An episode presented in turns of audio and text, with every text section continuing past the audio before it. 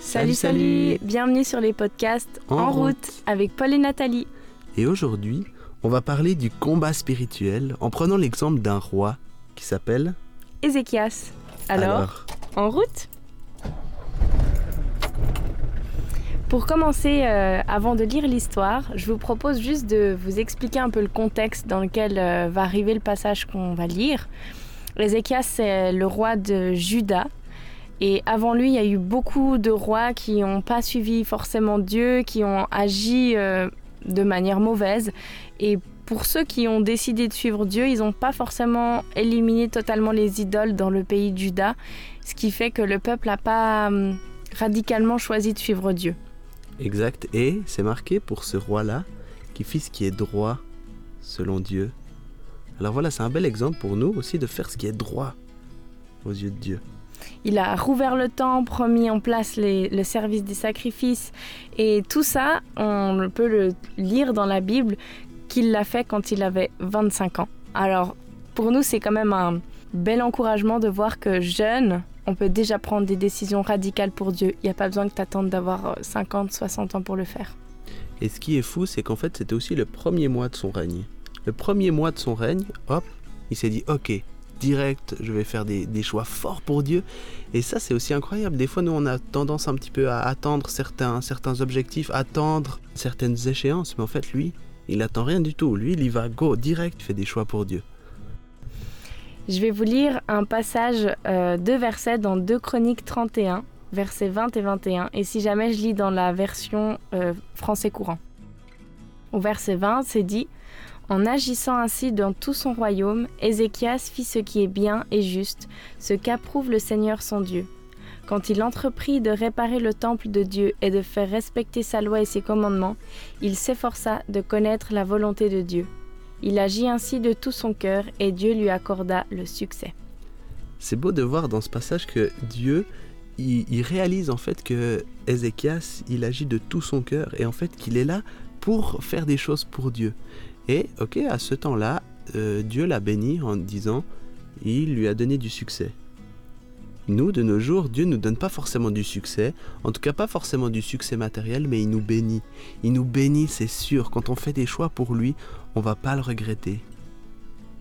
Alors peut-être qu'en lisant ces versets, tu te dis Ah bah, c'est une histoire qui finit super bien. Hein eh bien, on va lire maintenant 23 versets. Donc on t'encourage à pourquoi pas ouvrir ta Bible, suivre avec nous, ou alors simplement fermer les yeux et écouter l'histoire. Alors c'est dans 2 Chroniques 32.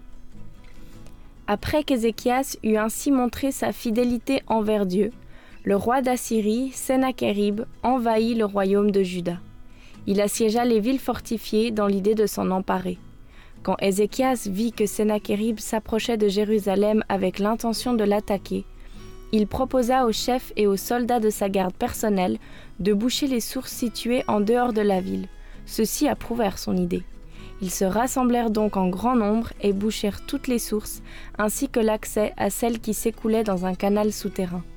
Ils se disaient en effet Il ne faut pas que les Assyriens, en arrivant ici, trouvent de l'eau en abondance. Ézéchias, plein de courage, fit ensuite reconstruire la muraille de la ville là où elle était détruite. Il suréleva les tours, puis fit construire une autre muraille à l'extérieur. Il fortifia le Milo dans la cité de David et fit fabriquer un grand nombre de javelots et de boucliers. Enfin, il désigna des chefs militaires pour commander la population de la ville. Il rassembla tout le monde sur la place située près de la porte de la ville et les exhorta en ces termes. Soyez courageux et forts, ne craignez rien, n'ayez pas peur du roi d'Assyrie et des troupes nombreuses qui l'accompagnent. En effet, il y a plus de puissance de notre côté que du sien. Avec lui, il n'y a qu'une armée humaine, mais avec nous, il y a le Seigneur notre Dieu qui nous secourra en combattant pour nous. Ces paroles d'Ézéchias, roi de Juda, réconfortèrent toute la population de la ville. Quelque temps après, le roi d'Assyrie, Sennacherib, avec toute son armée, assiégeait la ville de Lachish. De là, il envoya quelques officiers au roi Ézéchias et à tous les Judéens qui se trouvaient avec lui à Jérusalem. Il leur apportait ce message. Voici ce que déclare Sennacherib, le roi d'Assyrie. Sur qui comptez-vous donc pour rester dans Jérusalem assiégé? Ézéchias vous assure que le Seigneur votre Dieu vous arrachera à mon pouvoir, mais il vous trompe et vous allez tous mourir de faim et de soif.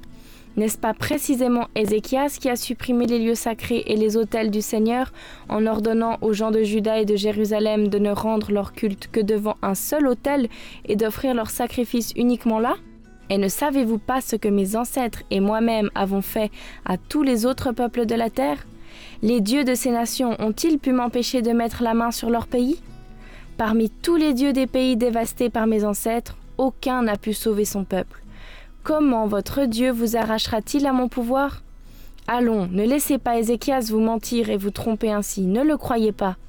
Encore une fois, aucun Dieu d'aucune nation ni d'aucun royaume n'a pu arracher son pays au pouvoir de mes ancêtres ou au mien.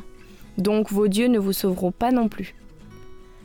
Les envoyés du roi d'Assyrie continuèrent de médire du Seigneur Dieu et de son serviteur Ézéchias. Le roi d'Assyrie avait aussi écrit une lettre pour insulter le Seigneur, le Dieu d'Israël. Il y disait Les dieux des autres nations de la terre n'ont pas pu arracher leur peuple à mon pouvoir. Le Dieu d'Ézéchias ne pourra pas non plus en arracher son peuple. Les envoyés de Sennacherib s'adressaient d'une voix forte, en hébreu, aux gens qui étaient sur la muraille de Jérusalem. Ils cherchaient à les effrayer et à les décourager afin de pouvoir s'emparer plus facilement de la ville. Il parlait du Dieu de Jérusalem comme il le faisait pour les dieux des autres nations, qui ne sont que des statues fabriquées par les hommes. Alors le roi Ézéchias et le prophète Ésaïe, fils d'Amoth, prièrent Dieu pour lui demander son secours. Le Seigneur envoya dans le camp assyrien un ange qui fit mourir tous les vaillants soldats et tous les officiers de l'armée. Le roi d'Assyrie, couvert de honte, retourna dans son pays. Et un jour qu'il était entré dans le temple de son Dieu, il fut assassiné par ses propres enfants. C'est ainsi que le Seigneur arracha Ézéchias et la population de Jérusalem au pouvoir de Sennacherib, roi d'Assyrie, et de leurs autres ennemis. Il leur accorda la paix de tous côtés. Beaucoup de gens apportèrent à Jérusalem des offrandes pour le Seigneur et des cadeaux pour Ézéchias, roi de Juda, qui dès lors fut respecté par tous les peuples voisins. Voilà, l'histoire est racontée. On peut voir qu'au début, le premier verset dit Après qu'Ézéchias eut ainsi montré sa fidélité envers Dieu. C'est fou, en fait, il a fait ses choix drastiques, comme on l'a vu, il a fait ses choix forts pour Dieu. Et en fait, juste après, on a l'ennemi qui arrive. Alors, ça se passe aussi de temps en temps, comme ça, dans nos vies. En fait, quand tu fais des choix pour Dieu, Satan, il n'est pas content. Et donc, ce qu'il va faire, c'est qu'il va venir t'attaquer à ce moment-là. Je ne veux pas tout spiritualiser, mais ça peut vraiment arriver que quand on est vraiment dans des hauts, et ben juste après, il y a des, quand même des grandes épreuves, des grandes tentations. Ces tentations, elles sont réelles. Le roi, il a vraiment peur. On a euh, la même histoire dans Deux Rois. Là, on a lu ça dans Deux Chroniques, mais on a la même histoire dans Deux Rois 18-19 ou même dans Ésaïe 36 et 37. Et dans ces deux autres passages, on voit que le roi déchire ses, ses vêtements quand il apprend ces nouvelles. Il déchire ses vêtements tellement qu'il a peur cette épreuve, elle est réelle. C'est pas juste, ok, il fait confiance à Dieu, il surfe la vague. Non. Parce que la, la confiance n'enlève pas forcément la peur.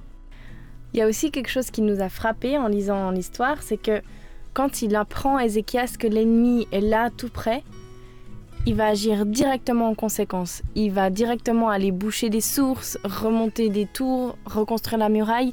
Il agit, il n'est pas juste passif à constater que l'ennemi arrive, il va agir. Et ça nous a fait penser au verset dans Jacques 4, verset 7 qui dit Résistez au diable et il s'enfuira loin de vous. Résister, résister, c'est pas regarde que l'ennemi arrive et subit, mais résiste, c'est agis, vas-y, bats-toi. Et c'est exactement ce que Ézéchias fait. Il se laisse pas atteindre par le découragement. Et il y a aussi un verset, je sais pas si vous l'avez noté, mais il était moi, il, me touche beaucoup. C'est Ézéchias qui parle au peuple et qui leur dit Avec lui, il n'y a qu'une armée humaine, mais avec nous, il y a bien plus. Enfin, le Seigneur, le grand Dieu, le Tout-Puissant, il est de notre côté. Et je crois que c'est aussi important pour nous de nous rappeler de quel côté on est. On est du côté du grand Dieu Tout-Puissant. Et parfois, on voit que la grandeur de notre ennemi. On se dit Ouais, mais Satan, il est trop fort, il arrive à trouver toutes les moindres petites failles. Oui, mais Dieu est vraiment le Dieu Tout-Puissant. Ensuite, on peut voir que cette attaque de l'ennemi, euh, c'est Dieu qui délivre complètement avec un ange. Au final, ils doivent même pas combattre.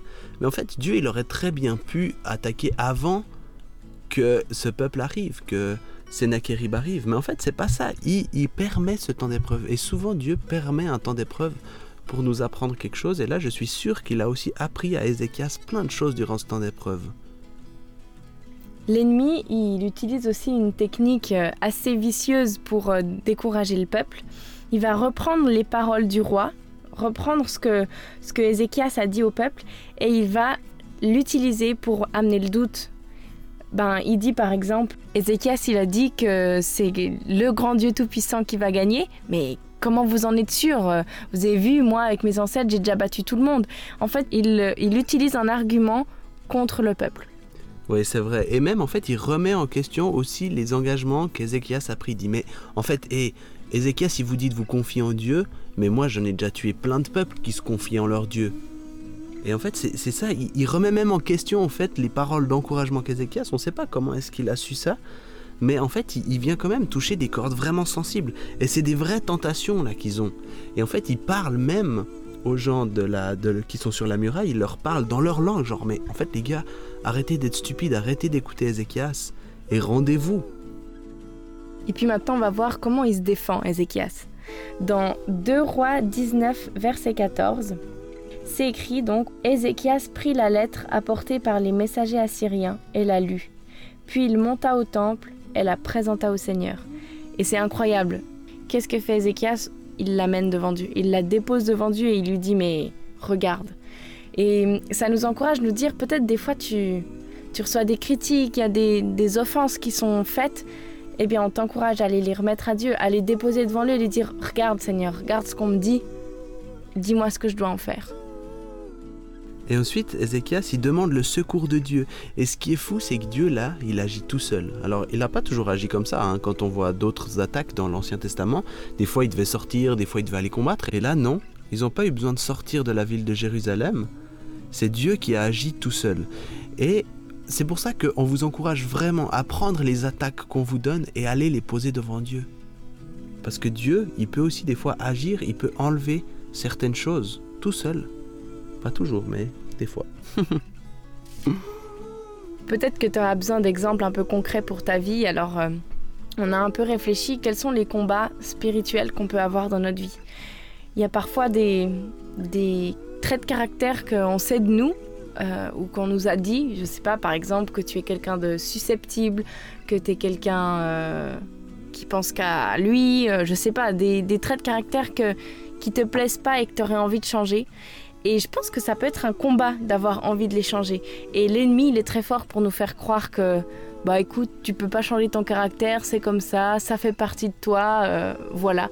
Mais en fait, il, il nous fait oublier une promesse de Dieu qui nous dit je vous transforme entièrement de l'intérieur dans tout votre être et je crois vraiment que Dieu il peut nous aider à travailler dans ces traits de caractère qui sont peut-être un peu négatifs mais il peut vraiment euh, nous aider à les éliminer.